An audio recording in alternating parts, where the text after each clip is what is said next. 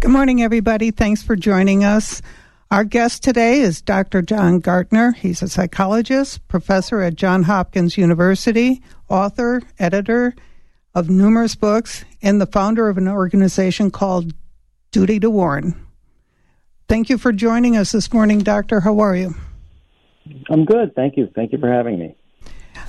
I've I've been going through some of your books, and I did watch Unfit, and it just. Mm really piqued my interest about is there a common thread yeah. between leaders, the people who feel a need to, you know, get into the public eye mm-hmm. like that?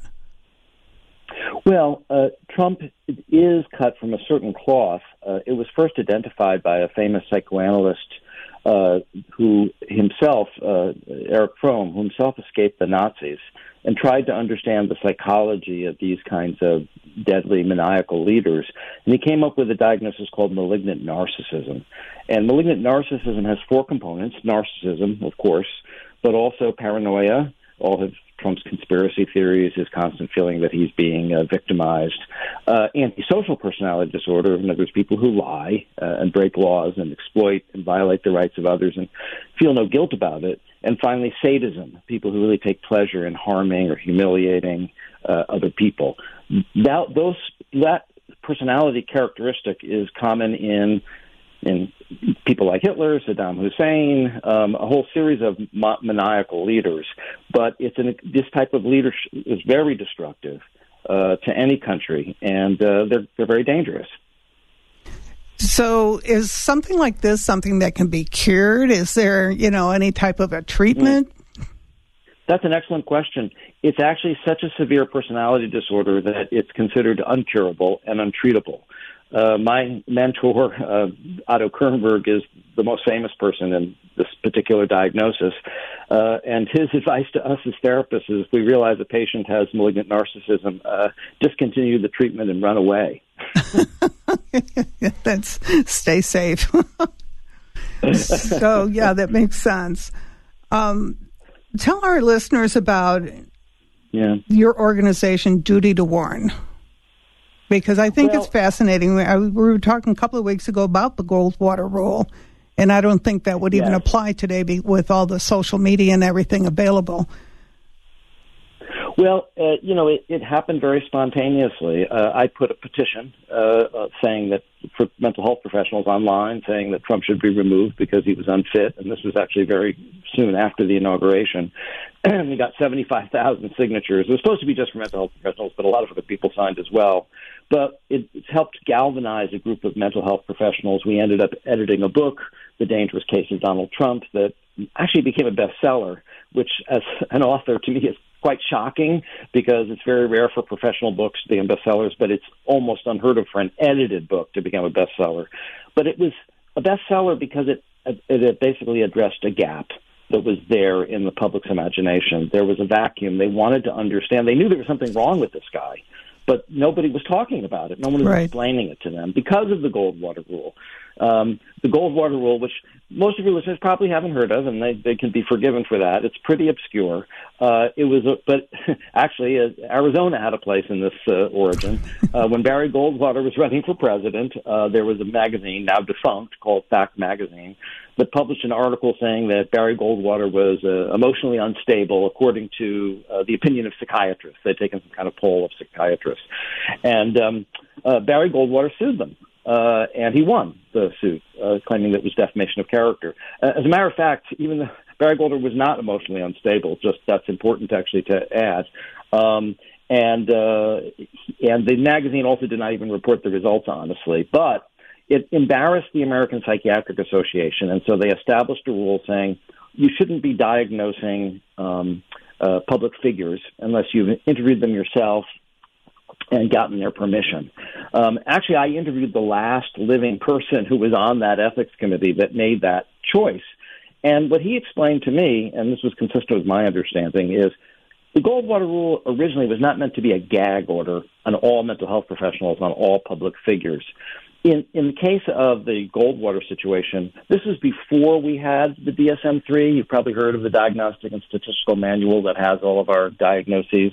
Right. The, what the big the big innovation of the DSM three is that it operationalized um, all of the diagnoses and it made created observable behaviors that you could observe and that people could reliably form diagnoses on. Before that, diagnosis was kind of in the hands of the psychoanalysts. So the people that were writing it about Barry Goldwater were saying he was a, a latent homosexual, or he was in love with his mother, or um, he had uh, you know potty issue training. So it was very speculative, and that was part of what embarrassed the American Psychoanalytic, the Psychiatric Association.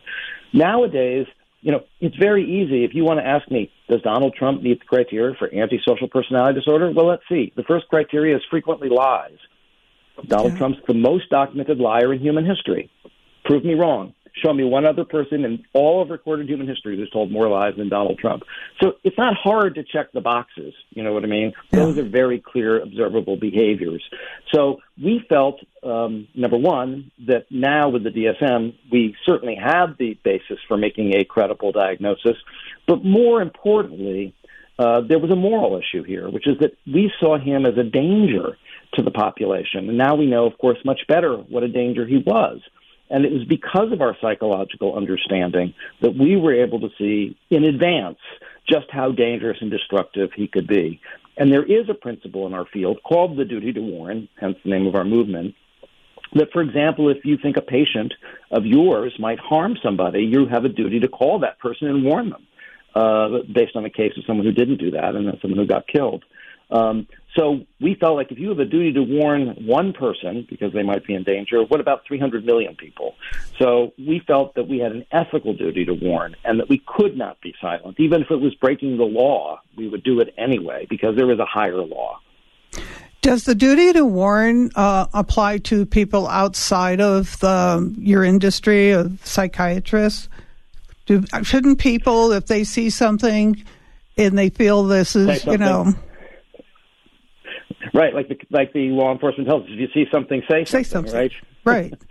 yeah, exactly. I, I think at some level it's basically a human responsibility. You know what I mean? Uh, when they, they always say when people talk about the Holocaust, and the Holocaust very much informed my uh, view of this situation and what I felt ethically I was required to do, is that you know that people describe the Holocaust as one third of the nation being murdered by another third of the nation, while another third of the nation stands by and does nothing uh, when there is a rising fascism, when there is a, a rising tyrant, to do nothing is to do something wrong. Yeah, you're part of it. You're part of it. Exactly. I liked your analogy about the the chimpanzees. Can you explain to mm. our listeners how that that worked? Because once you got to that portion in in the um, in the video, your documentary, it was like, oh, I, I get it. I understand what he's saying. Can you explain that to our uh, listeners? I, am I'm, I'm glad you liked that part. I didn't know if they were going to put that in the film. Um, so it's very interesting. When I was uh, doing research for one of my other books, um, you know, we think of human beings as being the only species that commits murder, but that's actually not true. We're most closely related to chimpanzees. We share 98% of their DNA.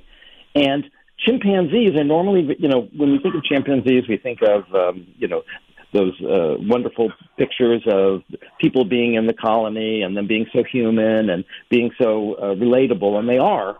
Uh, and within the within the group, you do know about dominance behavior, right? How the alpha males will compete with each other, but they don't actually hurt each other. So they beat their chests and they throw you know rocks up in the air and they and they pound the ground to try to beat dominant to lead the troop. But nobody actually gets hurt. They call it display behavior. But then what they discovered later is that when there's two troops, in this case, the troop was so big that it, it, it split into two. Now they're competing groups. Now you're observing between group behavior. And what happens is one alpha male gets very excited and whips the other males into a frenzy and leads them to the other territory where they systematically, one at a time, kill the males of the other troop until they're able to take over their territory and their females. So basically, if you're a chimpanzee, you really have two choices. Either you follow your alpha leader to basically destroy the other group, or it'll be done to you. And when we talk about tribalism and how uh, a demagogue, right, what a demagogue does is he activates that early chimpanzee brain uh, and makes people feel like, hey, we're under attack by the other group. And so if we don't strike back, we're going to be destroyed. And once you activate that programming, almost anything you do, um, any war crime you commit to the other side is justifiable because it's in self defense. And that's what a demagogue does. He splits a society apart. So Hitler did it with the Jews. Um, Milosevic did it with the Serbs. You know, with the uh, with the Muslims. Um, you have a, a society where different minorities are integrated, and then you say, no, this minority is actually attacking us. They're trying to destroy us. And unless we destroy them, we will be destroyed. And so that tribalistic uh, message resonates with our very primitive programming. And that's how these types of leaders are essentially able to exploit that vulnerability in our programming, as it were, to seize power. Did you see? I know you wrote a book about Bill Clinton. Were any of these characteristics in observed in Bill Clinton? He didn't have this personality type. Um, he did have narcissism, of course. One of the things that was, I think, the most revealing about my research, Bill Clinton, is that I think he has hypomania, which is a mildly manic temperament that explains a lot of his behavior. But we see that mildly manic temperament in um, leaders uh, in business, in particular, but in all kinds of areas, including politics. These are people who have an extraordinary amount of energy and confidence and charisma and creativity, um, and they inspire people. But they also have problems with impulsivity. They, they have trouble controlling their impulses. Of course, he had trouble controlling his sexual impulses famously, but he had trouble controlling other impulses too. He would lose his temper. He would overeat. He would, um, he sort of had ADD. He had trouble. He would schedule three things for the same time and get them all confused. So, um, he really had a lot of strengths from his hypomania, but he also had a lot of weaknesses and vulnerabilities. Are there any presidents or politicians in the past that you can think of? I always wondered about Lyndon Johnson, LBJ. mm-hmm. like, yeah, yeah. Well, I mean, uh, LBJ was also very uh, narcissistic, and um, he, I believe, he was also hypomanic, and he was also hypersexual, um, and uh, you know, he was obviously we know he could be very aggressive, uh, and, and he certainly knew how to use power. But I don't think we have ever in the country had any president that had, of, of any party, of any political stripe, of any ideological belief. I, this transcends ideology. This isn't about policy. Uh, we have been blessed in this country never to have had a, you know, a Hitler or a Mussolini type leader before, uh, but we have now. Okay, we've we've got a caller that wants to know how can you diagnose somebody without actually seeing him, visiting him. Well, and I know right. you. Well, actually, we've all seen him. uh, he's been we've been observing his behavior now for years. I often say I know more about Donald Trump than I do about my own patients because I've spent more time observing him, observing his behavior, and also reading the reports of other people who have observed his behavior. In psychiatry, we do take uh, as valid uh, information information from informants. So if a patient's brought to the hospital, we will talk to the mother, the father, the husband, the sister, right, to learn things about their behavior. Well, we now have dozens of memoirs from people that served in the Trump administration that are essentially um, reinforcing what we already observed for ourselves. We now know that, you know, though duty to warn may have called for the invocation of the 25th Amendment in uh, 2017, uh, in 2021 and 2022, members of his own cabinet were discussing invoking the 25th Amendment. So uh, the people who knew him the best and observed him the most closely saw these destructive behaviors that we were also able to observe in the media. Yeah, I don't think I've ever um, experienced any one politician having so many books written about him. I mean, mm-hmm, mm-hmm. it was just pretty amazing. But they're all bad. I mean, not the books are bad. I mean, they're all all the information is everything we learn just reinforces our our worst fears. What about the people who you know they're they're doing this committee um, in the, the mm-hmm. hearings, and there are people yeah. who just flat refuse to even watch it. What's right. up with that type of follower? Yeah, yeah. Well, you know, our we, we have another film coming out uh, called un, hashtag Untruth, and it's about the phenomena that you're talking about. About a third of this country is brainwashed, and, and I use that um, literally as a technical term. Uh, we have propaganda works.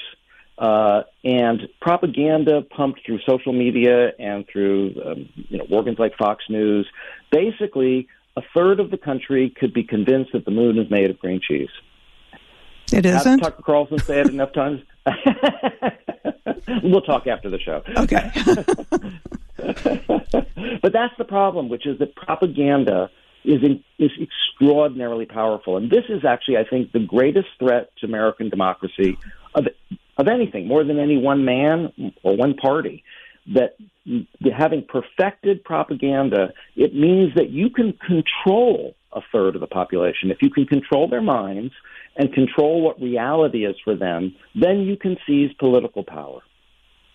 Wow. This is this is pretty impressive. I always categorize, you know, this is before presidency or anything. I remember years ago I watched the first time I ever saw Donald Trump was on either Carson or Letterman, and he came on as a substitute because the guest didn't show up and he was down the street. Mm-hmm. And he was always willing to talk about himself. And I think it was Johnny Carson who said mm-hmm. he's always willing to talk about himself. So he comes on and entertains. and after the show, I was just like, my God, he's such a pompous ass. But, you know, nothing's changed. But I always categorized no, no. him like, um, you know, business wise as a a Bernie Madoff and yeah. you know, socially yeah. as a Jeffrey Epstein. Yeah. And I kind of put him in those categories. yeah, yeah. I, I think you're right. I mean, you know, uh, you know, every one of his businesses has failed. Uh, but the other thing is, he's one of those people that would rather be crooked than honest. It's, you know, uh, like he'll tell a lie when the truth will do. Uh, you know, it makes me laugh when people are saying, "Well, how can we, you know, prove Donald Trump's criminal intent?" You know, well, first of all, we have scads and scads of evidence, but I don't think he's ever had an intent that wasn't criminal. okay, yeah, I think you're probably right. You're probably right. Um, how does he compare? You know, you're talking about Hitler, and I know you said you'd never stop comparing him to Hitler, and how about Putin? I always thought he wanted Putin's um, approval because of the way he behaved in front of sure. Putin. And Mussolini, sure. how about these other leaders? How does well, he? Um, I think Putin. Well, yes, and I would put Putin in that category uh, as well. Although I think with Putin, it's a special case because he more than wanted Putin's approval. He had been he had really been part of the Russian mob before he ran for president, and Putin really was part of the team that got him to run. I mean, this is a true uh, Manchurian candidate situation.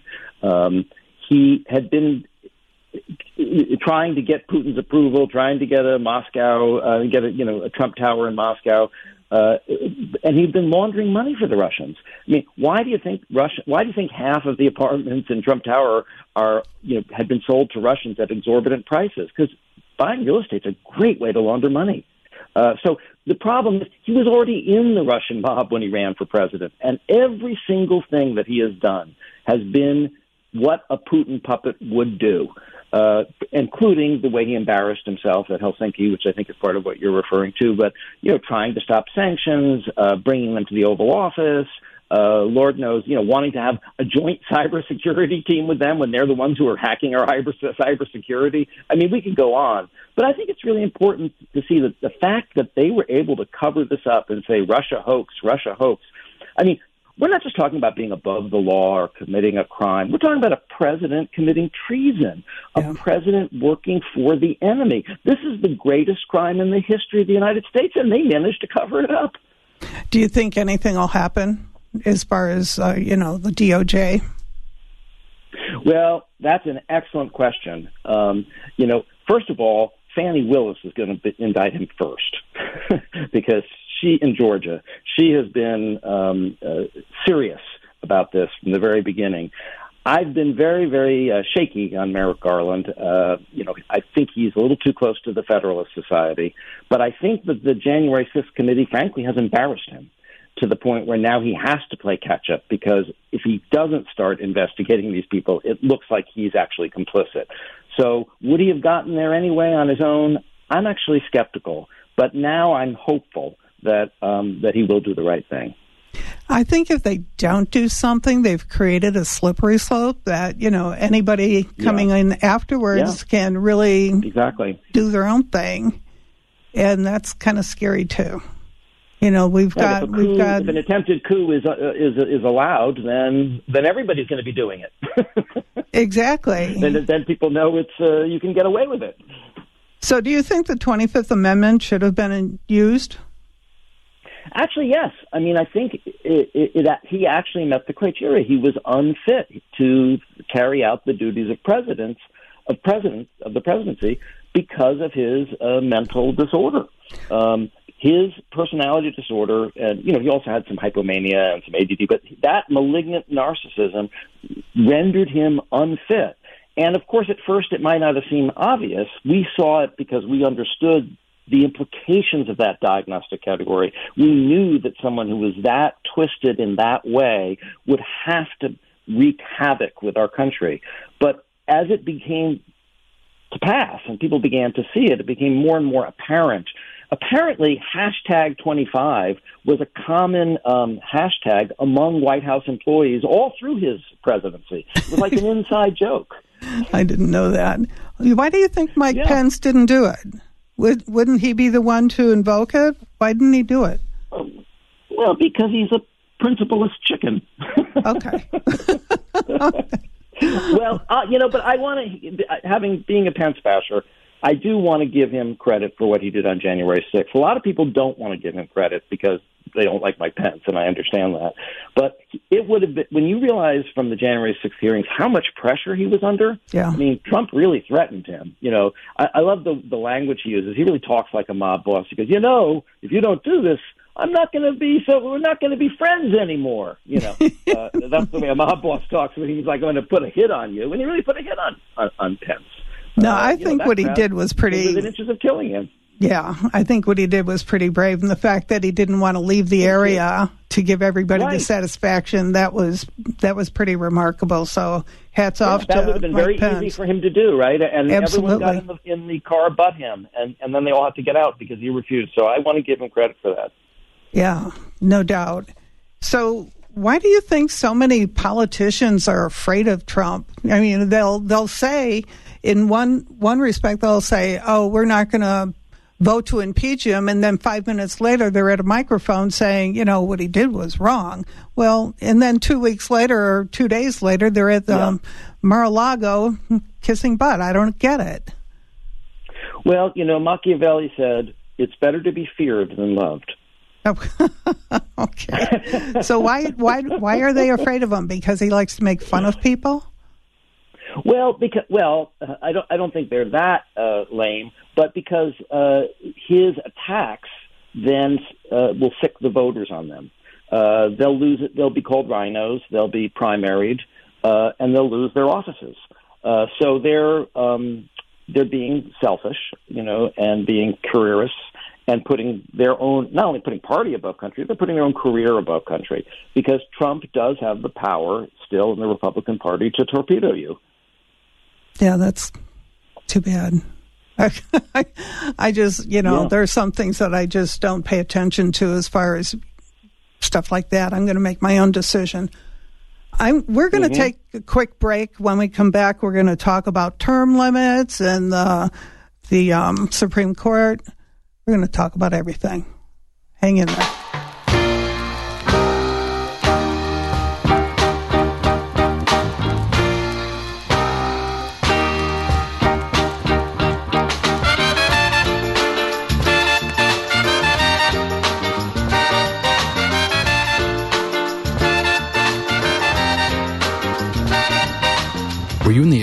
The area of the 4400 block of South 7th Avenue at 10 p.m. on July 23rd, 2021? If you have security cameras, you just might have a tip that will help solve the murder that took place there. To stay anonymous, use 88 Crime and upload your video. Si estabas o tienes cámaras de seguridad en la área de 4400 Sur de la 7 Avenida a las 10 de la tarde, 23 de julio de 2021, es posible que tengas información que resuelva el homicidio que tuvo lugar ahí.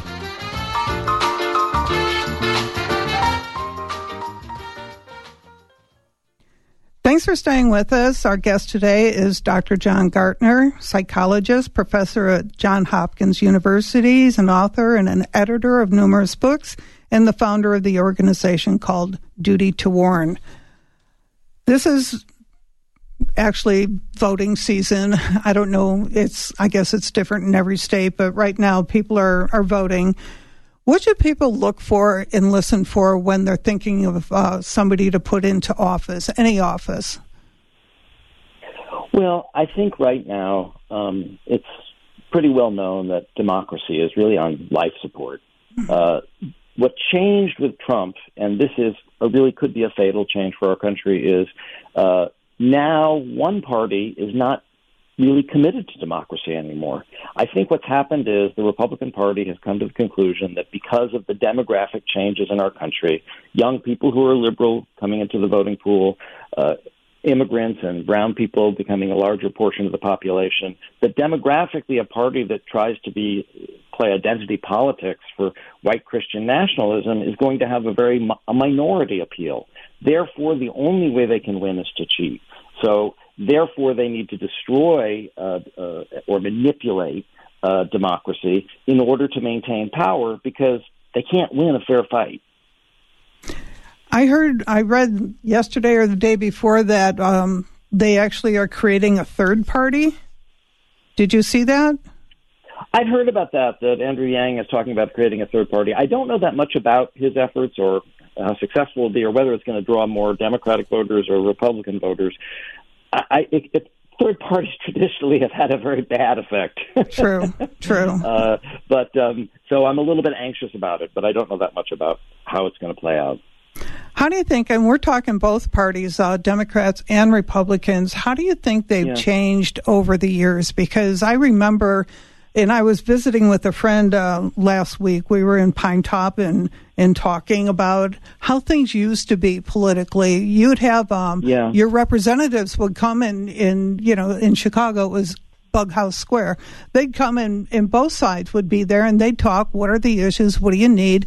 And they'd work it out they'd work it out so that there's a, a mm-hmm. solution mm-hmm. to whatever the problem is.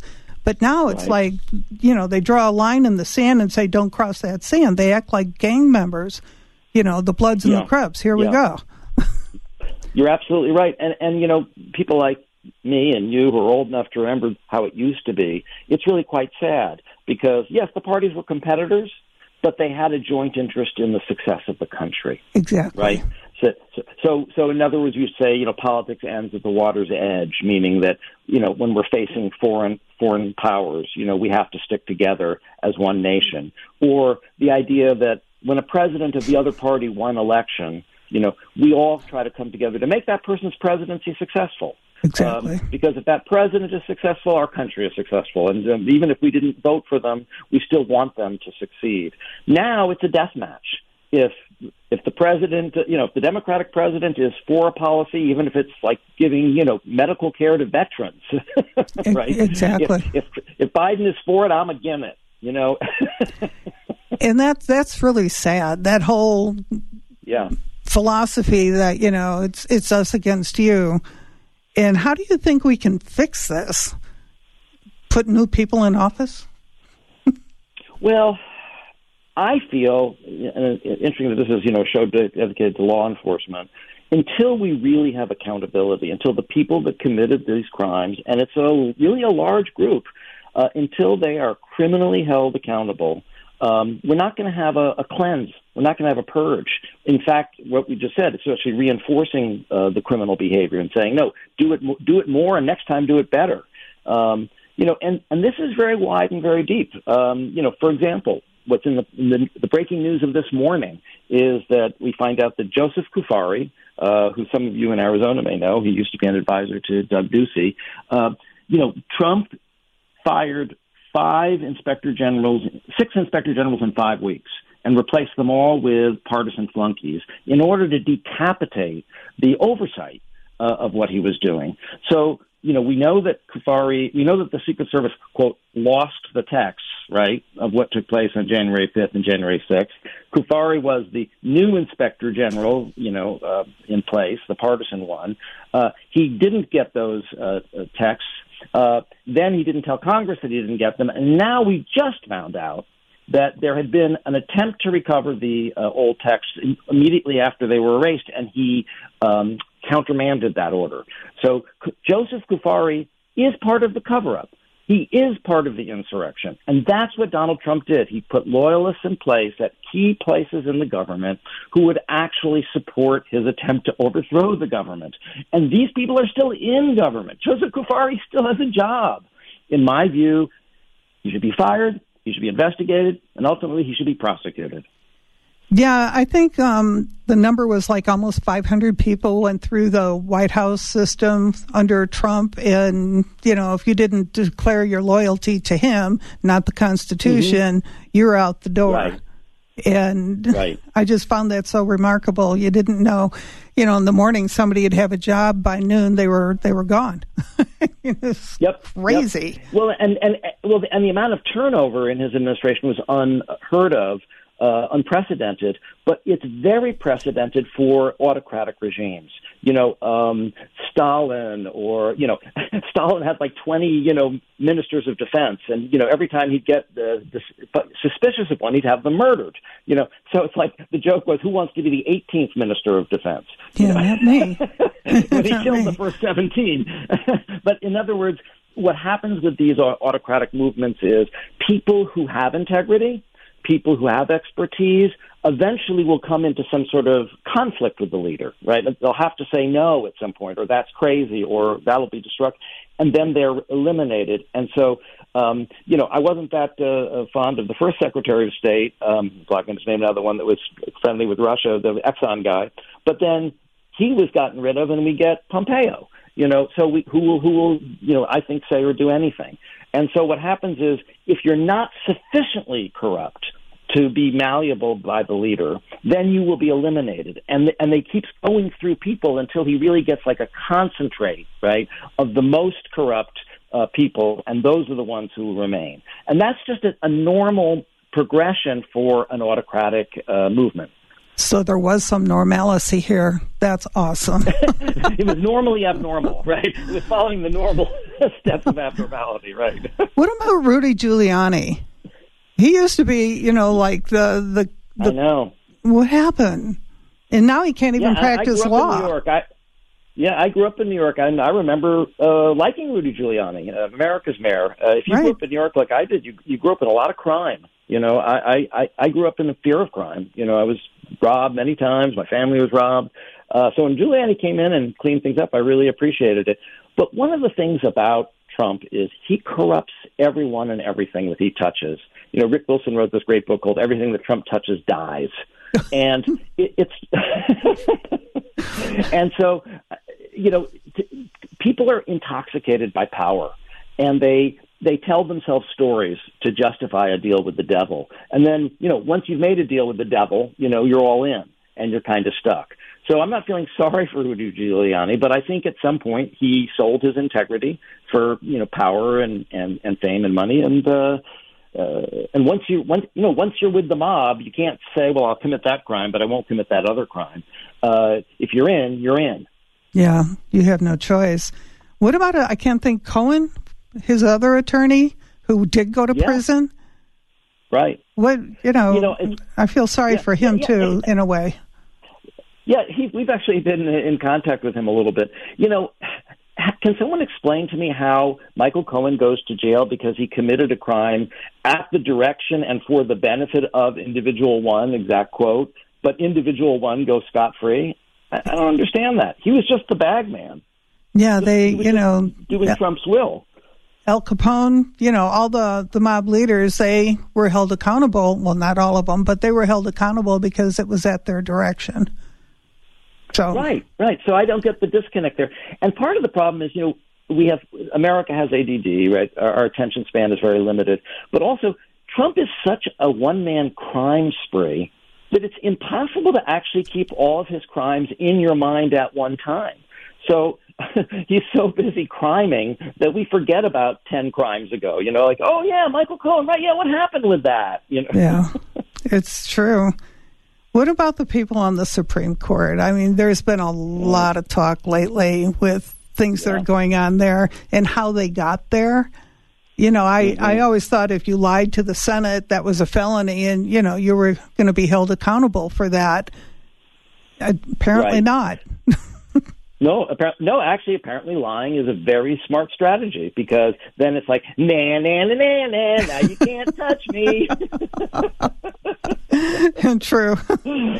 so, but it, you know, the the again, you know, the lying is part of a larger scheme.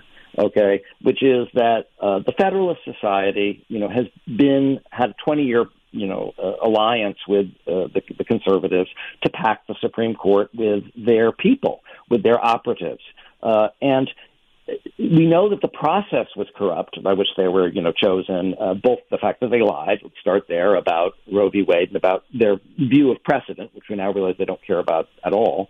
Um, but also, uh, you know, the fact that the, the investigation of Kavanaugh was a joke. You know, first we discovered he had uh, pro- most probably committed all of these sexual crimes, um, and they weren't going to investigate him. And finally, Susan Collins makes a big show of yes, he must be investigated, but the FBI has given very strict limitations as to what they can investigate. They never even interviewed people who were on the TV saying yes, I saw him do this or he did this, uh, but the, the FBI interviewed. No, they've never come. I called them; they won't call me back you know, so that was a, a, a sham investigation, you know, by uh, Christopher Wray, also a member of the Federalist Society. Um, so there's that. But also, if you knew more about the history of these people, you would be a little aghast. Uh, I mean, Amy Coney Barrett isn't just religious; she's part of a religious cult called People of Praise. And people say she's going to bring the Handmaid's Tale. She actually is a handmaid in her in her cult, uh, she is she has the title of handmaid, and she has to obey the the, the leader, etc. Um, so she's you know off in that ether. And Brett Kavanaugh, actually, in addition to his you know, being harmful to women, what people don't realize is he's been a stone cold political operative, not a jurist, uh, for most of his life. Uh, you and I, again, are old enough to remember the Clinton investigation. Remember reading in the New York Times and Washington Post every single day, it seemed like, you know, Hillary Clinton is going to be indicted any day now, according to a source close to the investigation. Right. The source close to the investigation was Brett Kavanaugh. Um, I learned that from doing my biography of Bill Clinton. He um, had the role of you know, we were praising Mueller and praising um, you know Garland for not leaking. Well, uh, Ken Starr uh, put Kavanaugh in charge of leaking. it oh, was wow. his job to leak to the press, uh, and he did it on a daily basis.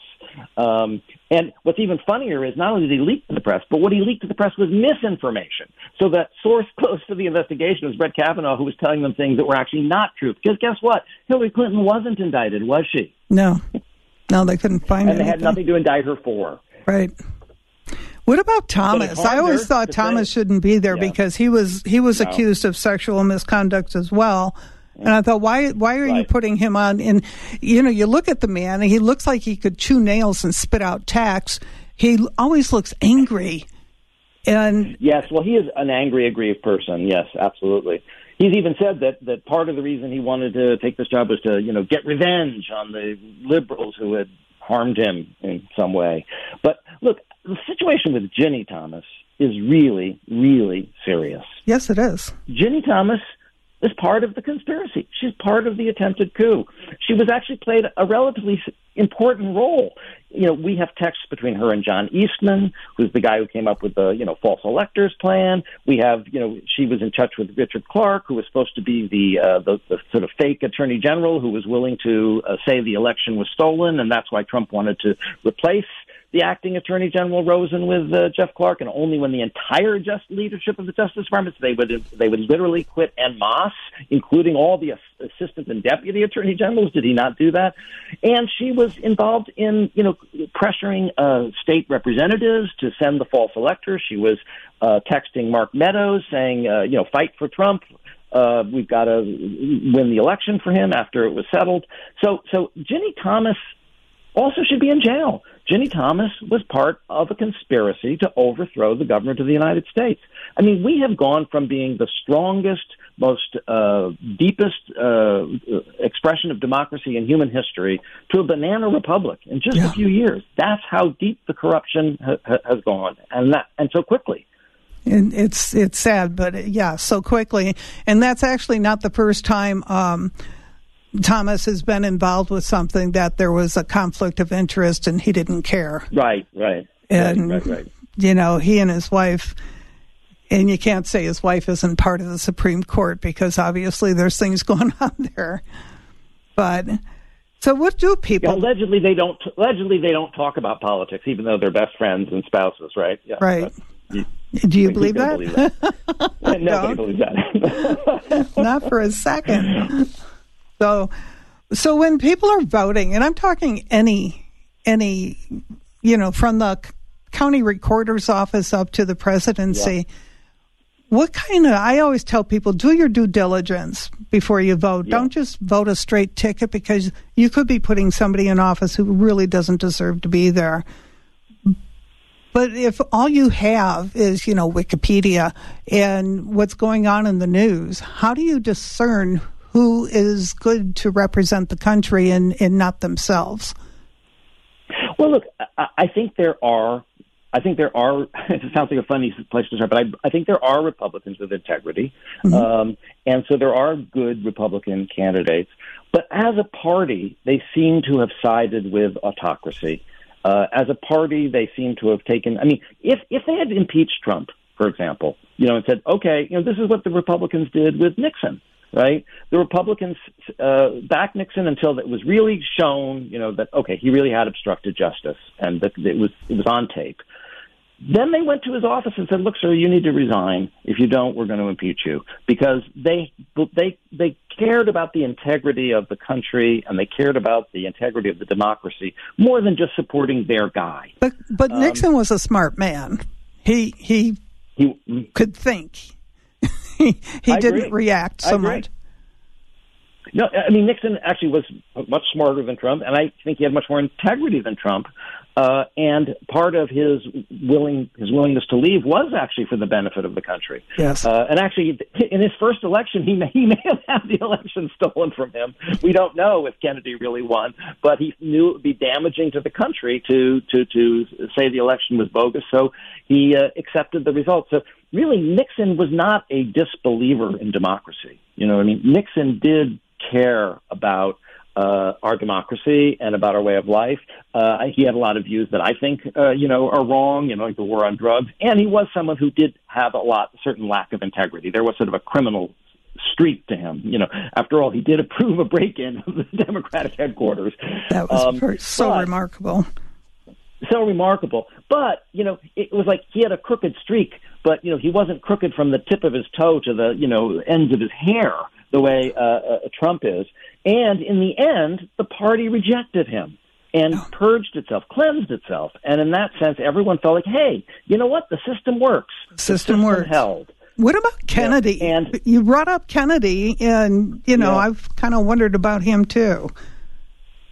He's obviously a um, narcissist, um, but yeah, well, also we've learned he was a much he was a much more um, uh, sexually abusive person uh, than we uh, ever realized. Um, you know, we, we certainly know all about Bill Clinton, but actually, uh, there's a, an intern from the White House who actually claims that he raped her. Uh, and that he's very, she, she's very convincing. Uh, so, you know, uh, look, a lot of these people have feet of clay, and, or a lot of these people have character flaws right? Maybe it's true that people who are able to get to this level of power have to have some degree of ruthlessness or narcissism or um, hypomania. Um, none of them are perfect. Um, but we've just had a perfect villain. You know, we've had like a Batman villain. You know, it's like the Joker was president. and he was referred to as the Joker many times. so that's that's pretty sad. What about people? Because you you still have, and I I remember in the hearing they they had Steve Bannon come in, and he's he's just adamant they're not going to you know keep me quiet about what he spews. He, I guess he's got a podcast, um, mm-hmm, mm-hmm. and he's a white supremacist, and he claims right. that you know that's out of his mouth, not mine. So what about mm-hmm. people like that? Mm-hmm. They're just going to keep on, keep on. Well, yeah, and that's why I think the prosecution is so important. Of course, he's been found guilty; he hasn't been sentenced yet uh, for contempt of Congress. Uh, I think anyone who refuses to talk to Congress should should should be jailed. Uh, if you refuse to show up to court for a traffic ticket, they'll they'll they'll, they'll put you in jail for contempt of court, right? So sure. if you refuse to talk to Congress uh, and the entire Congress votes for contempt, then there should be criminal penalties. But so far, these people keep getting away with it, keep shooting off their mouth, right? Keep you know grifting and raising money uh, off of these uh, you know phony grievances. Uh, and you know, enjoying fame and fortune uh, as uh, as these uh, um, insurrectionists, and without paying any price. Uh, and that's got to change. Uh, and that's really one of my criticisms of Merrick Garland. Even if he eventually does do the right thing, justice delayed is democracy denied. Yes. Because every day that these people are out there hawking their wares and hawking their lies is a day that we're um, falling backwards. I don't think people realize that when uh, Trump won the one and he was running for president, he applied for, I think it was over 200 trademarks, and he was awarded 20 something. So every time they buy a sticker, you know, or contribute, you're supporting him. And I, I Right. thought for a while there, I was thinking, you know, well, he wants to prolong this because the longer he can prolong anything that's happening, he's making money hand over fist because all these people are buying Oh, flags yeah. and bumper stickers and hats and yada yada. And, you know, you're helping him get out of debt. right, it's just going straight into his pocket. I, I, mean, uh, there was a, a recent article about this that, that some, like tens of millions of dollars have gone to a this you know fund to fight for Trump or to fight to overturn the election, and it's just going in his pocket. yeah, exactly. It's it's pretty impressive how skewed the whole thing has become. It's too bad. Yeah. Do you think if they do do something with him and, and charge him with anything that there'll be riots in the streets? Um, maybe. Uh, so what? I, I mean, either we are a nation of laws, or we're going to degenerate into an authoritarian state. It, you know, those are our choices. Uh, I prefer the first one. If that makes some people mad, so be it. Yeah, I think um, they have asked him not to run. The GOP has asked him not to run, and uh, you know, I, th- I found it interesting that the the news announcement was, you know, if you run for office, we'll stop paying your legal fees. like they're paying his legal fees. right, I was going to say, why are they paying his legal fees in the first place? Yeah, no, he's totally. It, it really is sad how the Republican Party has collapsed. You know, um, I mean, I've been the, you know, I've been a Democrat, I've been the loyal opposition, but I have, res- I've had respect for the Republican Party. Um, I have. Uh, people get mad at me about that, um, but uh, I, I supported George Bush uh, in the, for the war in Iraq. Turned out to be a mistake, but I did support him.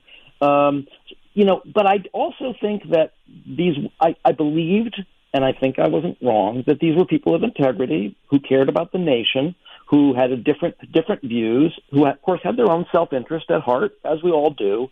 But as you say, we were able to come together for the good of the country. We were able to hammer out compromises, uh, and the system of checks and balances worked. The system of checks and balances is completely collapsing now because instead of ambition uh, tempering ambition, as the constitutional founders uh, hoped would happen. That you know senators would want to guard their power, so they would both be supporting the president of their own party, but also opposing him in some ways, trying to keep their own fiefdom and their own interests of their own state at mind. Instead, they've collapsed into a cult, Yeah. a cult surrounding the most you know damaged and damaging figure that's ever existed in American politics, and they're they've just become his abject slaves and it's humiliating and horrifying and shocking. Yeah, we were. I think things have um, cured a little bit. Not necessarily that Joe Biden was the answer, but he was the lesser of the two evils at, during the last election. Um, I voted for a lot of Republicans. I'm an independent, and I'm going to vote for the person, not the party, and I've been doing that for decades. But it's. I hope we get some good people to run. Who do you think should run for office? Uh, I Put you on the spot. it's been making me crazy trying to answer that question. It's, it's I think it, it really uh, is kind of scary, actually, and um, could be almost a cause of despair that it doesn't seem like we have a really strong. Uh, viable candidate uh, on the Democratic side, and I, I'm not saying I, I, I don't dislike Joe Biden. I, I like Joe Biden. Um, I just don't think he's a strong leader. Uh, and He's a great strong representative, leader. and you know he he's done what he he needs to do, and But you're right. I don't think he, and I think there should be an age limit. You know, I think there should be an He's age old, limit that's on. part of it. Yeah. Well, well, he's old. I mean, the truth is, he was never known to be the most brilliant person in, in, in the Capitol to begin with. You know, he he was he was considered a good person. He was liked. He was respected, um, but he wasn't um, a, a, a, a huge intellect.